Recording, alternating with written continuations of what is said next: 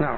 هناك فتوى بتحريم دفع زيادة على مقايضة الذهب القديم بالجديد واعتبار ذلك ربا الفضل. ولكن هناك كلام من تجار الذهب مفاده أنهم ينفقون اموالا في طلاء الذهب القديم حتى يصبح ناصعا مثل الجديد كما أنهم يبذلون جهدا في تصنيعه.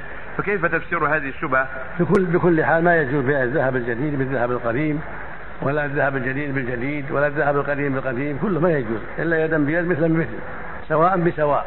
لابد أن يكون هذا مثل هذا وزنا بوزن مثلا بمثل أما كون هذا أغلى أو أنفس أو هذا دون ذلك ما يضر. النبي صلى الله عليه وسلم ألغى هذا الفرق.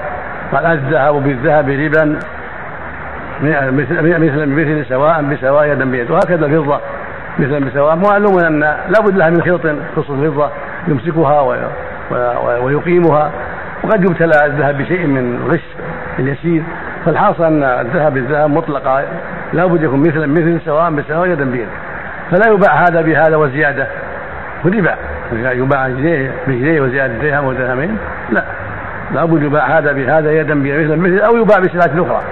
كان يباع الذهب بالفضة بالورق يباع بالتمر بالرز بالشاي بالسكر ما يخالف. أما ذهب بذهب لابد فيه من التساوي والتقابل وهكذا الفضة وهكذا الرز غير يا شيخ جديد وعندنا بديل؟ يا أخي لا باس يا أخي مثل مثل سواء بسواء. إذا سمح صاحب الطيب أن يعطيه مثل سواء بسواء. وإلا فليبيع بشيء آخر. يبيع بشيء آخر غير الذهب بالفضة بالورق بالطعام بالملابس السيارات شيء آخر يعني.